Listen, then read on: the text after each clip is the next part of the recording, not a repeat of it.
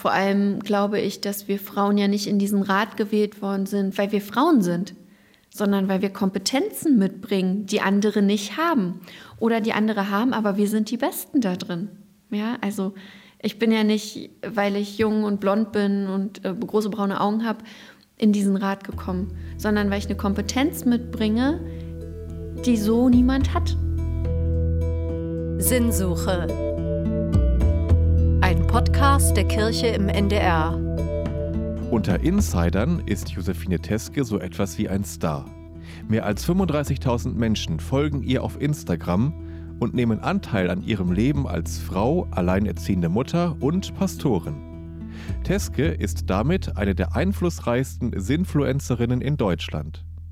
Seit November zweitausendeinundzwanzig gehört sie außerdem als einzige Gemeindepastorin zum Rat der Evangelischen Kirche in Deutschland.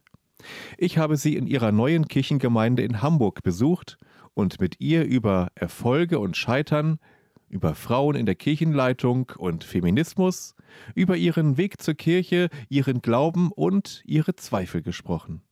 Ich freue mich, hier bei Ihnen zu sein. In welchem Hamburger Stadtteil befinden wir uns gerade? Wir sind gerade in Rahlstedt, in der Kirchengemeinde Meindorf-Oldenfelde. Und das ist im Nordosten Hamburgs, direkt an der Grenze zu Schleswig-Holstein. Ja, das habe ich auf der Karte gesehen, als ich mir angeguckt habe, wie ich hierher komme. Ja. Also es ist genau an der Grenze, gehört aber noch zu Hamburg. Genau. Und Sie sind jetzt seit vier Wochen ungefähr hier. Genau. Wie gefällt es Ihnen? Ähm, es ist schon anders als äh, eine Kleinstadt. Tatsächlich, ähm, jetzt langsam lichtet sich der Nebel. Also es, unsere Gemeinde ist die zweitgrößte Hamburgs. Wir haben so viele Gemeindemitglieder wie Büdelsdorf, wo ich ja vorher war, Einwohner hatte. Ui. Genau, und ähm, hier ist einfach alles anders. Und äh, bis jetzt bin ich eher so im Survival-Modus und gucken, wie eigentlich alles funktioniert. Erstmal durchkommen. Genau. Das heißt, Sie haben aber auch Kollegen und Kolleginnen an Ihrer Seite. Genau, richtig. Noch sind wir zu viert, aber es ho- kommt hoffentlich noch jemand Fünftes und dann ist hier volle Besetzung und dann sind wir alle, glaube ich, auf voller Tatendrang. Für wie viele Menschen sind Sie dann zuständig? Zu fünf? Für, für zehntausend. Für zehntausend, mhm. Ja. Wahnsinn, ne? Ja, das ist beachtlich. Mhm. Ja. Und was mir in Hamburg hier auffällt, ist äh, der Verkehr. Der ist ganz anders. Also hier ist es alles viel schneller. Kaum ist gelb, wird schon gehupt, weil man noch nicht losgefahren ist. Ja. Und das, also, das ist hier stressiger tatsächlich. Und an diesen Stress und an dieses Schnelle muss ich mich auch erst gewöhnen. Das hätte ich jetzt nicht gedacht, ehrlich gesagt. Denn ähm Thema Schnelligkeit und, und schnell reagieren können und so. Ist das nicht genau Ihr Thema bei ja, Instagram? Richtig, genau. Ich hätte das auch niemals gedacht oder vermutet, denn ich bin ja ständig auf Achse. Ich springe gedanklich ganz viel. Ich muss, ich bin ja alleinerziehend mit den beiden Kindern. Also Schnelligkeit ist meins. Und doch ist es hier was völlig anderes. Hm. Okay.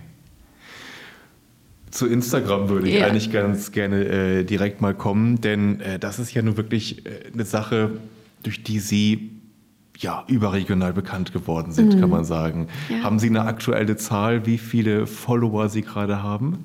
Ja, ganz knapp unter äh, siebenunddreißigtausend. Ja, mhm. also es wächst und wächst. Ja. Und ähm, das kann man sich, wenn man jetzt bei Instagram nicht so drin ist wie ich, äh, wahrscheinlich gar nicht vorstellen. Aber das müssen Sie vielleicht am besten mal erzählen. Wie kann man sich das vorstellen, ähm, siebenunddreißigtausend Menschen zu haben, die einem folgen? Was machen Sie mit denen? Was machen die mit Ihnen? Wie sieht diese Beziehung äh, eigentlich genau aus? Mhm. Also auf Instagram erzähle ich ja jeden Tag von meinem Leben. Und es ist zunehmend, je mehr Menschen es wohnen, desto weniger habe ich Privates erzählt tatsächlich. Aber es kommt auch immer noch vor. Heute habe ich kurz gepostet, dass es Pizza zum Mittag gab, sowas Banales. Ähm, und ich nehme aber hauptsächlich eben durch meinen Arbeitsalltag auch mit und sage dann nicht nur, was ich mache, so jetzt habe ich einen Termin hier oder ein Gespräch dort, sondern mir geht es darum zu erzählen, was denke ich mir dabei, wenn ich etwas mache, etwas plane und ähm, wie nehme ich etwas wahr, auch in meinem Glauben? Jetzt gerade im Mai mit diesem Umzug und so hatte ich eine tiefe Glaubenskrise. Das ist mir einfach abhandengekommen, okay. weil ich mit so vielen anderen beschäftigt war, dass ich mich um meine Beziehung zu Gott eigentlich gar nicht mehr gekümmert habe. Also, und das habe ich auch thematisiert. Ich denke, das ist meine Aufgabe als Pastorin, mich im Glauben eben auch zu zeigen. Ja. So. Also das tue ich hauptsächlich auf Instagram. Ähm, ehrlich sein mit allem. Ja, und mich im Glauben zeigen und Menschen befähigen, sich in ihrem Glauben irgendwie zu verorten oder auch abzugrenzen, je nachdem. Und das ist schon eine große Verantwortung oft, weil so viele Menschen, das kann man sich, kann ich mir auch nicht vorstellen, ähm, wie viel das eigentlich so ist in der Masse. Ähm, also es ist viel Verantwortung, das macht was mit mir, natürlich.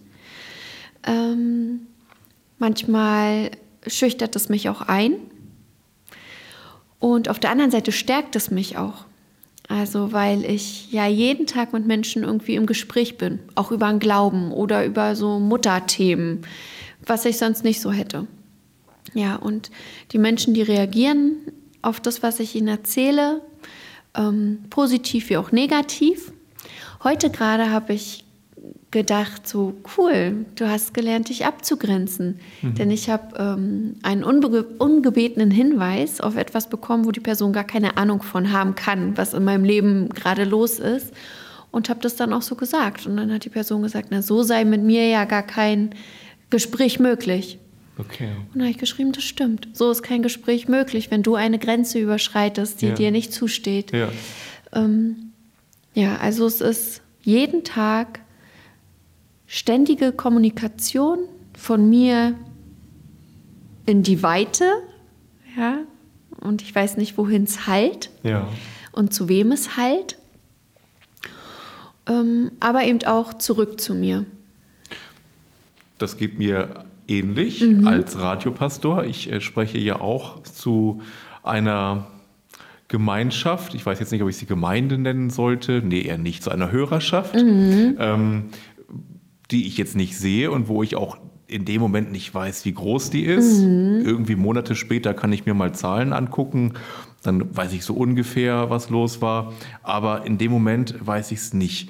Ähm, aber ich glaube, es gibt noch einen Unterschied. Ich denke gar nicht so sehr, dass die Menschen wegen mir einschalten, sondern weil Kirche im Radio ist. Mhm. Und manche Beiträge, manche Andachten, die werden auch einfach so gehört, ohne dass man jetzt direkt deswegen eingeschaltet hätte. Mhm. Bei Ihnen ist das ja anders. Die Menschen müssen ja erstmal auf Sie aufmerksam geworden sein und Sie dann, heißt das abonniert bei genau. Instagram auch? Mhm. Also da kann man auch abonnieren, genau. Ähm, müssen Sie abonniert haben. Mhm. Und fangen da, dadurch also an, ja auch eine Beziehung zu Ihnen aufzubauen. Eine spezielle Beziehung, eine mhm. digitale Beziehung. Genau. Eine Beziehung, die, ähm, ja, die sich unsere Elterngeneration nicht vorstellen konnte mhm. und die wir heute ganz selbstverständlich leben. Sie noch mehr als ich, mhm. würde ich jetzt einfach mal sagen. Also da, da sind auch schon, weiß ich nicht, zehn, fünfzehn Jahre Unterschied im Alter sind da schon echt Welten. Ja, ja, selbst fünf Jahre sind, glaube ich, schon Welten manchmal. Ja. Und von mir zu den Jüngeren sind es ja auch schon Welten. Ja. Also was weiß ich, was Mitte zwanzig-Jährige gerade so technisch oder medial machen. Hm. Ja. ja. Irgendwie erschreckend. Ja, es geht einfach ziemlich schnell ja. alles. Mhm. Ja. Sie hatten gerade gesagt, dass Sie das in eine Glaubenskrise gestürzt hat. Sie müssen entscheiden, wie, wie weit Sie darauf antworten wollen. Ähm, im Prinzip ist es ja so, bei, bei Pastorinnen und Pastoren, irgendwann sagt man, ist ein Gemeindewechsel auch mal ganz gut. Ja. Für einen selbst, aber auch für die Gemeinde, die dann auch mal jemand anderes äh, verdient hat, mhm. der ganz andere Ideen hat und ganz anders tickt. Mhm. Das heißt, eigentlich ist doch das mit einem Aufbruch verbunden, mit einem Neuanfang. Auch in der Bibel sind ja ähm, Aufbrüche immer so ganz positiv konnotiert, mhm. nicht immer unproblematisch, aber eigentlich auch immer so im genau. Vertrauen auf Gott und so. Darum war ich da jetzt gerade so ein bisschen hellhörig geworden, wo Sie gesagt haben, der Wechsel, der hat bei Ihnen erst einmal eine Krise ausgelöst. Mhm. Also das hätten Sie da, also das waren Sie darüber auch erstaunt? Total. Also ähm, Ich bin ja in meiner alten Gemeinde in Büdelsdorf, da war ich jetzt sechs Jahre. Und es war Zeit, so wie Sie sagen, es war für mich Zeit zu gehen und, glaube ich, auch für die Gemeinde. Und ich habe mich so gefreut auf Hamburg. Ich wollte schon immer in Hamburg leben. Also es war mein Traum, den ich mir erfüllt habe. Und ich hätte jetzt einfach ein, wirklich schlicht und einfach nur glücklich sein können. Aber diese Gemeinde in Büdelsdorf, in der bin ich eben groß geworden. Mhm. Die war mein Zuhause. Das war Ihre erste. Auch. Meine erste. Ich habe dort Vikariat gemacht, also wurde da ausgebildet. Dann war es drei Jahre meine erste Pfarrstelle. Ich habe da als Pastorin laufen gelernt. Ja, und, ähm, und das, da könnte ich jetzt auch weinen, so sehr ich auch weggehen wollte, weil ich mich so auf Hamburg gefreut habe. Und so sehr das auch richtig war, vermisse ich diese Gemeinde und die Menschen und meine Kirche, den Duft dieses Raumes. Ähm, ich vermisse die Bestatter, mit denen ich so zusammengearbeitet habe. Also es ist wirklich eben auch ein bisschen so Heimatverlust, Liebeskummer. Ja, also nicht, ich vermisse keine bestimmte Person, sondern Liebeskummer zu dieser Gemeinde. Mhm. Ähm, und das war natürlich vorher, ich habe gearbeitet, ich hatte den Umzug. Das habe ich alles nebenbei gewuppt, ja, und hatte die Kinder. Dann bin ich hierher gekommen, dann hatte ich den Umzug und hatte die Kinder und musste gucken, wie kommen die Kinder hier zurecht, mit einem Schuljahr, mit einem Kita-Jahr, diesen Wechsel zu verkraften. Wo blieb ich dann? Hm. Und hier hatte ich nicht gleich eine neue Gemeinde. Also das, das muss ja erst wachsen auch. Ja, aber Sie hatten ja die Instagram-Gemeinde. Richtig, Konnte, und die haben mir geholfen. Wollte ich gerade fragen. Ja, ja, genau. Das war, da hatte ich jeden Tag eben die Menschen, mit denen ich schreibe. Da hatte ich Kolleginnen und Kollegen, die mir im Vertrauen gesagt haben, du, so ging mir das auch. Ja, danke, dass du darüber sprichst. Hm. Da, weil über, auch über Glaubenssachen, Glaubenszweifel oder so sprechen wir oft in unserem Beruf nicht so, weil wir sollen ja die sein, die da vorne stehen und die sind fest im Glauben und die bekennen ja. sich jetzt und die sagen nicht, ey, wisst ihr was? Ich habe gerade überhaupt gar keine Ahnung und Gott in meinem Leben, wo ist er? Ich suche ihn und ich spüre ihn gerade nicht. Und ähm, das habe ich eben... Hätte ich es hier erzählt, hier kenne ich noch niemanden. Das wäre so ein bisschen ins Leere gelaufen, glaube ich. Mhm. Und auf Instagram, da habe ich das Gefühl, da kennen die mich aber auch. Ja? Da wissen viele, wer ist Fine? Die sehen das irgendwie. Ja? Und, ähm, und, und die sind dann aber auch liebevoll und sagen, ja, nimm dir Zeit. Und, oder auch, ich bin auch gerade auf der Suche, darf ich dich dabei begleiten, wie du Gott wiederfindest? Das klingt schön. Das klingt total schön. Und ich würde Instagram oder die Menschen, die mir folgen, nie als meine Gemeinde tatsächlich betiteln, weil eine Gemeinde, also weil das geht ja alles über mich und alles läuft zu mir und wie ich dann ausstrahle, ist meine Entscheidung. Aber wenn wir auf Instagram Andachten feiern, dann sind wir eine Gemeinde. Mhm. Und weil ich jetzt so auf der Suche bin und hier in, äh, vor Ort noch gar keine Gottesdienste feiere und mir es wirklich fehlt ähm, und ich von so vielen weiß, die auch auf der Suche sind oder gerade so Spiritualität in ihrem Leben vermissen, feiern wir morgen früh um sechs eine Andacht. Und da werden wir eine Gemeinde sein, ja. Und da werden wir eine Gemeinde der Suchenden sein. Und wie schön ist es, dass das sein darf. Ja. Mhm. Also eine Gemeinde auf Zeit oder eine Gemeinde bei Bedarf oder eine Gemeinde, ja, was Drittes fällt mir jetzt gerade nicht ein, aber das, das ähm, morgens um sechs ist natürlich, also bevor man zur Arbeit geht quasi. Genau, richtig. Und ja. bevor ich die Kinder wecke. Ja. Das ist ah, so. ja. Deswegen ist die Zeit, weil danach mache ich dann meine Care-Arbeit sozusagen. Und äh, diese Andachten morgens um sechs, die feiere ich ja manchmal vier, fünf Wochen am Stück. In der Adventszeit haben Sie sowas mal gemacht? In der Passionszeit auch. Ähm, die sind tatsächlich auch eine Zeit, die ich sehr genieße, auch wenn es ja von mir ein Geben ist, also auch ein Stück Arbeit. Und im Prinzip ja, ist es eine Gemeinde auf Zeit, so wie die Sonntagmorgengemeinde im Gottesdienst. Das ist auch eine Gemeinde auf Zeit. Die Gemeindemitglieder sieht man vielleicht ja. sonst auch nicht so vor Ort. Ja. Das stimmt. Hm. Zur Kirche gekommen sind Sie, soweit ich weiß, eigentlich recht klassisch, mhm. über die Jugendgruppe. Genau. Und aufgewachsen sind Sie auch in einer, ja, eher äh, nicht so kirchlichen Gegend, ist das ja, richtig? richtig, Also genau. in, in Templin geboren, das ist in Brandenburg. Genau, in der ja, Uckermark. Mhm. Der Uckermark, kennt man von Angela Merkel. Richtig, genau. Genau. Ähm, also der, der Weg zur Kirche, der Weg ins Theologiestudium war jetzt nicht unbedingt äh, Ihnen vorgezeichnet. Äh, hatte das damals auch schon irgendwas mit diesem Thema Internet, Digitalität zu tun? Oder Mm-mm. es war ganz so, wie man sich das vorstellt? Sagen Sie Super selbst. Klassisch, genau.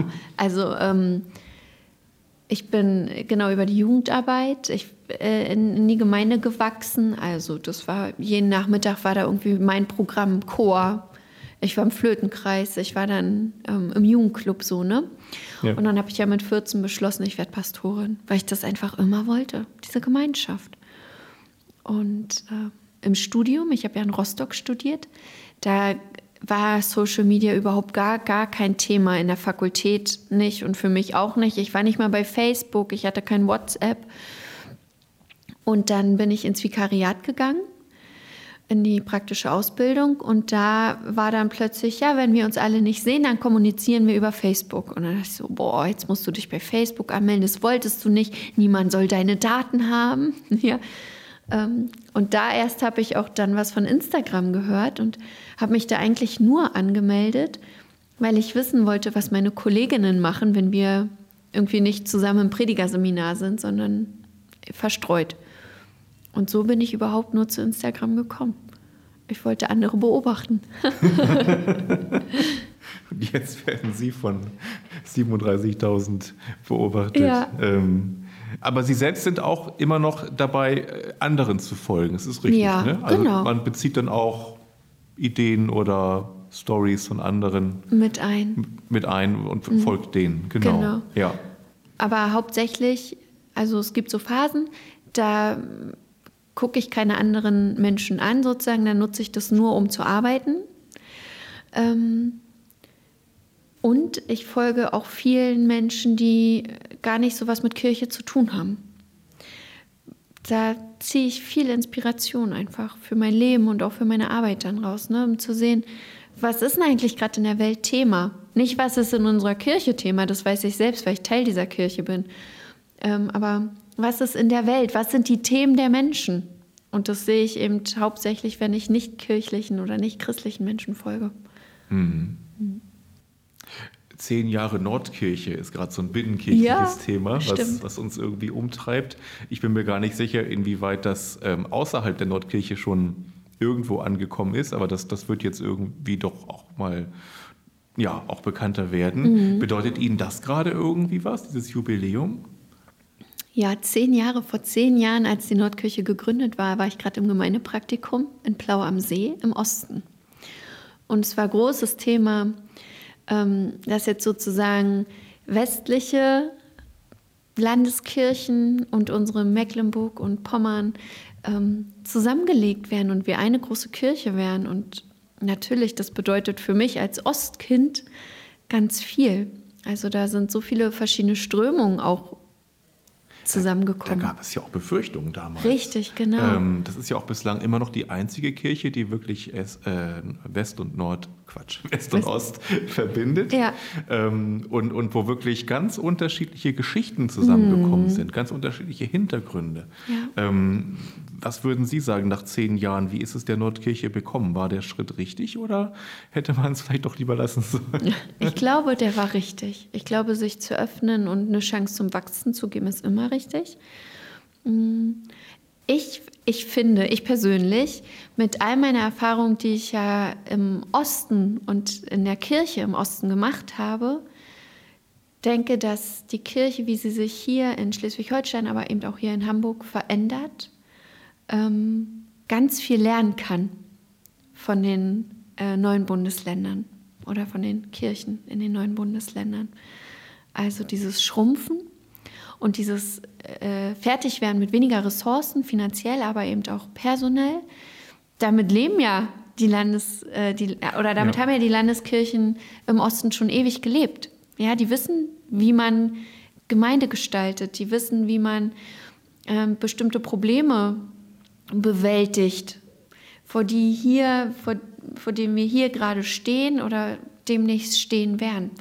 Also es ist nicht so, dass die Menschen oder die Christinnen und Christen in Mecklenburg und Vorpommern irgendwie dankbar sein müssen, dass sie jetzt hier Hamburg und Schleswig-Holstein haben, sondern ich finde auch umgekehrt. Hm. Wir können dankbar sein, dass jetzt dieses Wissen und auch dieses Tradition bewahren, ähm, also dass wir davon profitieren können.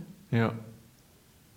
Ja, Kirche in der Diaspora kann man fast ja, schon sagen. Ne? Richtig. Mhm. Es war ja jetzt gerade die Meldung, dass die Zahl der Christinnen und Christen in Deutschland unter die fünfzig Prozent Marke gesunken ist. Genau. Und äh, davon kann ja in Mecklenburg und Vorpommern schon seit Jahrzehnten keine Rede mehr sein. Das genau. ist ja wirklich ein sehr entkirchliches Gebiet. Mhm. Genaue Zahlen weiß ich jetzt gerade nicht, aber ähm, war ja schon zu D D R-Zeiten oder durch die D D R auch, dass die, dass die Zahlen da massiv runtergegangen sind und äh, sich das hier auch nach der Wende nie annähernd wieder, wiederholend, äh, wieder äh, erholt hat. Genau. Ja. Mhm. Ähm, ich würde Sie gerne nochmal auf Ihre weitere Rolle ansprechen und danach fragen. Sie sind ja auch im Rat der E K D. Mhm. Das ist ja, ja das Leitungsgremium der Evangelischen Kirche in Deutschland.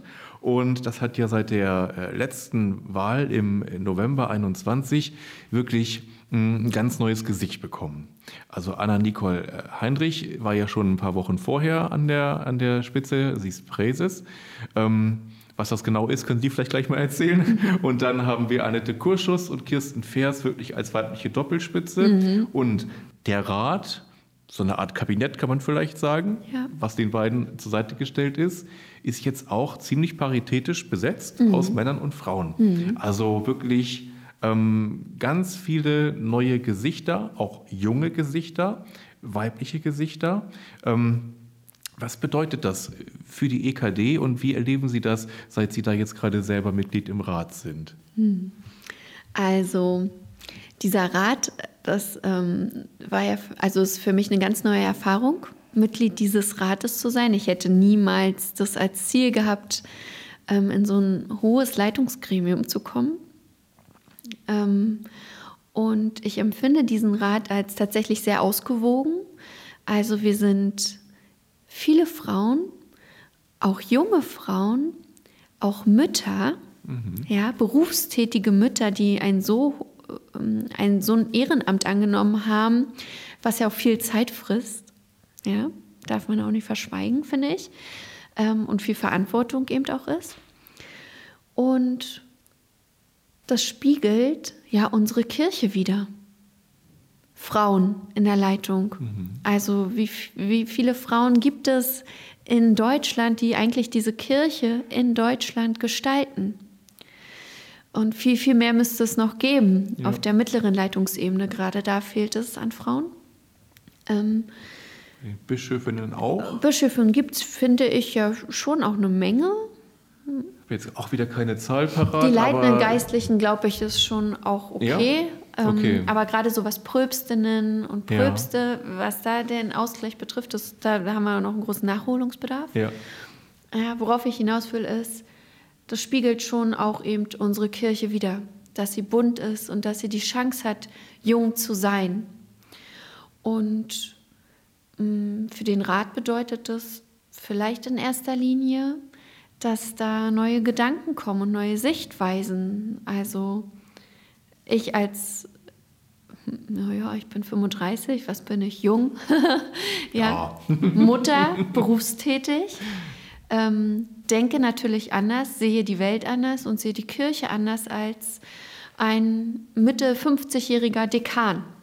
Ja?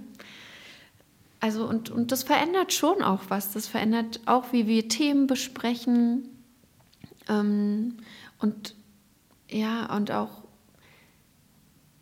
naja, zum Beispiel feministische Außenpolitik. Ja, das ist ein großes Thema gerade mhm. auf dieser Welt und in Deutschland. Ähm, überhaupt Feminismus, der ja nicht bedeutet, dass Männer zurückgedrängt werden und Frauen jetzt mit aller Macht an die Macht müssen, sondern es bedeutet ja, wir wollen Gleichberechtigung für alle. Ja? Ja. Und ähm, ne, dass wir das eben anders im Blick haben, dadurch, dass der Rat jetzt so besetzt ist, dass wir, dass wir es vielleicht auch anders im Blick haben, weil die Spitze dieser Kirche weiblich ist. Mhm. Und dass wir so Kirche auch anders gestalten und anders leiten. Wir Familien mehr im Blick haben, mehr die Bedürfnisse von Familien, auch was ähm, Amtsverständnisse betrifft, im Blick haben. Ja. Mhm. Ich glaube, was äh, bei vielen Männern, oder Sie hatten jetzt gerade den äh, Mitte fünfzigjährigen Dekan angesprochen, ja.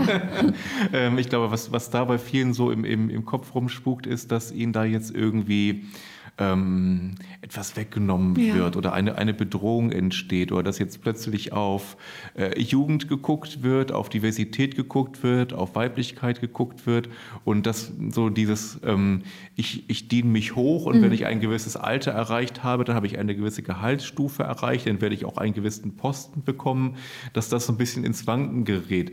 Ähm, mhm. Aber auf der anderen Seite würde ich sagen, also, oder ich frage mich, ob das, ob das wirklich so ist oder, oder ob dann nicht einfach erst einmal ein ganzes Stück Diskriminierung erstmal abgebaut wird, bevor es überhaupt an irgendwelche, ähm, bevor überhaupt irgendwelche Privilegien angetastet werden. Es geht doch gar nicht darum, irgendwem was wegzunehmen, richtig. Sondern Leuten erstmal etwas zu geben, was denen lange Zeit vorenthalten wurde.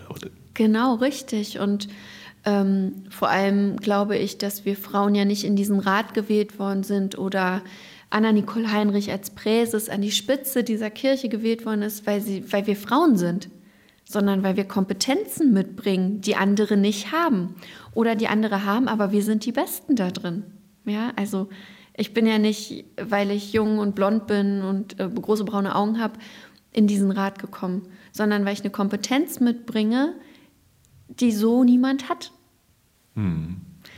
Ähm, und da nehme ich ja erstmal niemandem was weg. Und die Fragen würden wir uns ja auch nicht stellen, wenn der Rat nur von Männern besetzt worden wäre. Dann würden ja. wir, dann würde, dann würden sich auch viele angegriffen fühlen, natürlich. Aber da würde laut kein Hahn nachkrähen. Hm. Ja, wahrscheinlich haben Sie recht. Hm. Ja.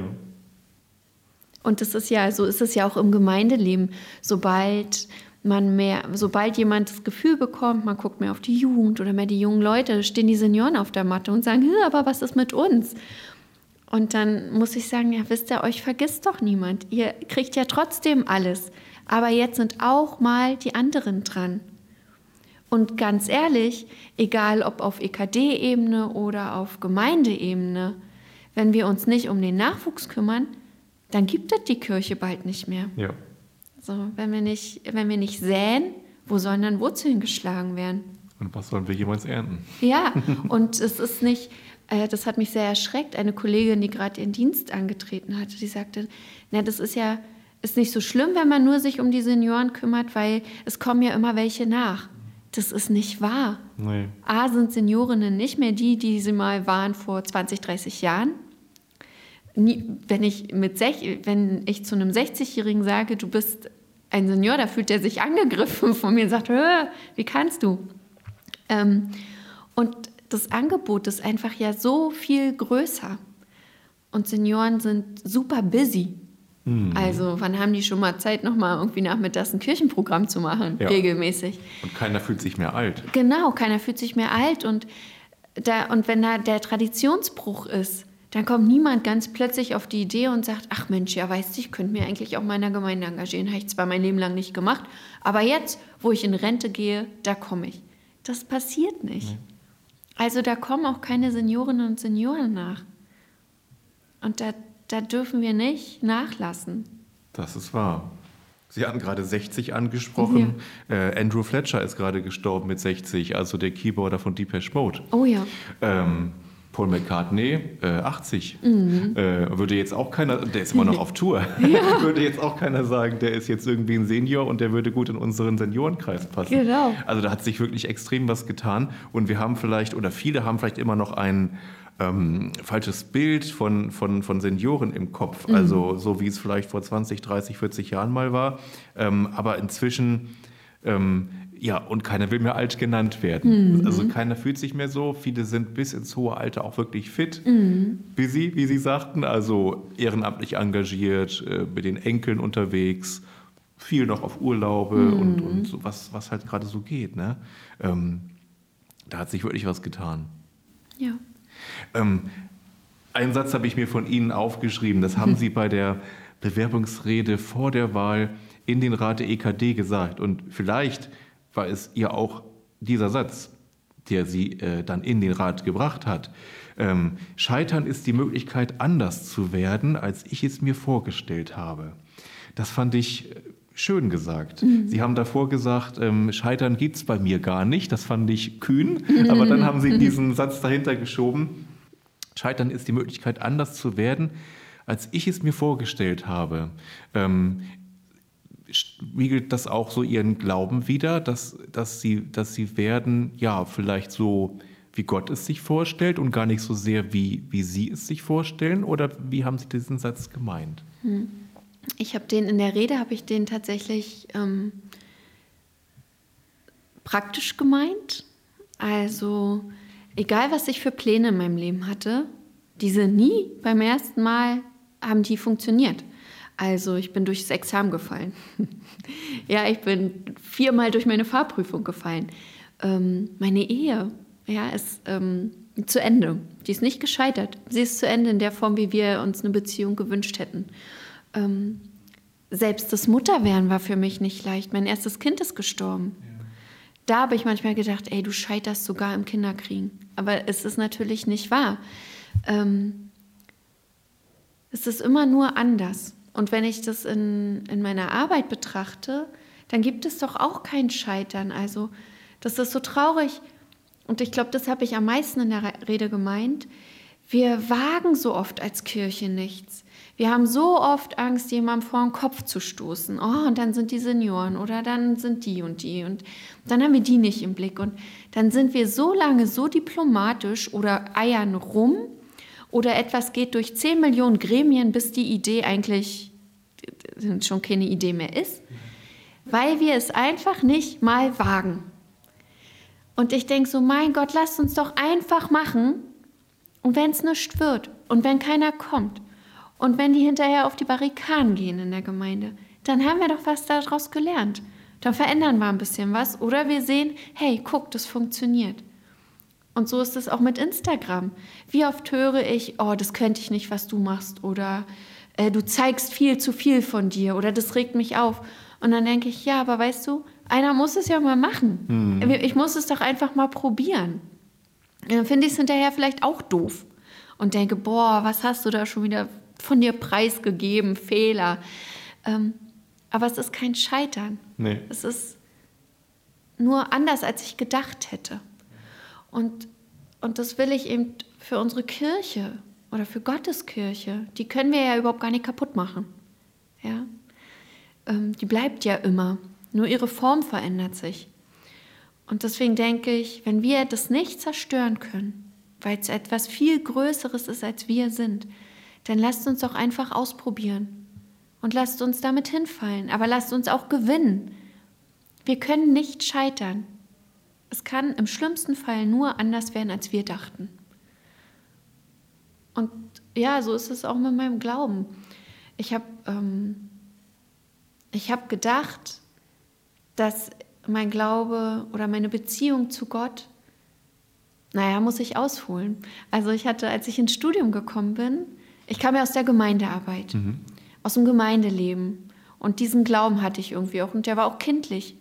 Ja, ich war die Erste in meiner Familie, die studiert hat. Mhm. Ich hatte keine Ahnung, was ein Studium bedeutet an der, in der theologischen Fakultät. Da war gar nichts mit Gemeinschaft. Da hat mein Glaube in dem Sinne, also spirituell Leben, überhaupt gar keine Rolle gespielt. Da wurde mein Glaube auseinandergenommen, durchgeschüttelt. Mein ganzes Gottesbild, alles, was ich dachte, war irgendwie plötzlich weg. Ja. Und ich war nicht mehr in meiner Heimatgemeinde, ich war nicht mehr zu Hause, ich habe keinen Anschluss an eine neue Gemeinde gefunden. Ja, warum auch und wie auch, wenn plötzlich der Glaube so auseinandergenommen ja. wird, ja. Und ich hatte zwei, drei Jahre, war ich ohne Gott gelebt. Ich habe den so vermisst, aber ich hatte ihn einfach nicht mehr. Und ich habe dieses Studium durchgezogen, weil ich immer dachte, na, wenn du dann Pastorin bist und dann hast du das wieder, diese Gemeinschaft, dann, dann kommt es wieder, da war ich mir sicher. Na, und dann ist eben mein Kind gestorben und in dem Moment war Gott in meinem Leben. Und, und da dachte ich so, wenn Gott in diesem Moment dich trägt und wenn Gott in dem Moment so spürbar ist, dann kannst du den nie wieder verlieren. Das ist eine Beziehung, die du jetzt zu deinem Gott hast, die wird nie wieder erschüttert werden. Und dann, vielleicht habe ich mich darauf ausgeruht. So, und, und dann ist es am Ende ja eine Beziehung wie jede andere von meiner Seite aus, ja, nicht von Gottes Seite, von meiner Seite aus. Beziehungen müssen gepflegt werden, sonst gehen sie kaputt. Ja. Ähm, Beziehungen haben ja Höhen und Tiefen. So auch eine Gottesbeziehung. Naja, und ich habe die eben, ähm, und ich habe eben gedacht, ach nee, also mich kann nichts mehr von Gott trennen. Ja, und das ist jetzt safe hier. Mhm. Ähm, und und war, es war ja auch immer eine Pflege, schon alleine durch meinen Beruf und durch die Gottesdienste, die ich dann immer gefeiert habe mit anderen. Und jetzt, als ich das eben nicht hatte, durch diesen Umbruch, ähm, war alles weg, womit ich es hauptsächlich gepflegt habe, meine Gottesbeziehung. Ja, und nun stehe ich da und muss jetzt wieder anfangen, zurückzukommen und Gott wiederzufinden. Hm. Ja. Also, und, und um auf dieses Scheitern, ne, zurückzukommen. Ja. Ich bin sicher nicht gescheitert in meiner Gottesbeziehung. Gott sei Dank, weil Gott mich ja da nicht scheitern lässt. Er lässt mir einfach nicht hängen. Ja. Ja, mhm. ähm, aber es ist ein Anderswerden. Ich hatte gedacht, das kann nicht mehr so sein, dass ich Gott so ferne bin. Und ich bin schon sehr gespannt, wie es ist mit Gott und mir und mit meinem Glauben, wenn ich da wieder Connection habe. Ja, also dafür wünsche ich Ihnen auf jeden Fall alles Gute. Danke. Und äh, Gottes Segen. Vielen Dank. Ja. Und damit geht diese Folge von Sinnsuche zu Ende. Aber alle vierzehn Tage sprechen Susanne Richter, Oliver Vorwald und ich wieder mit interessanten Menschen und ihrer Suche nach dem Sinn im Leben. Bis bald, ihr Marco Voigt.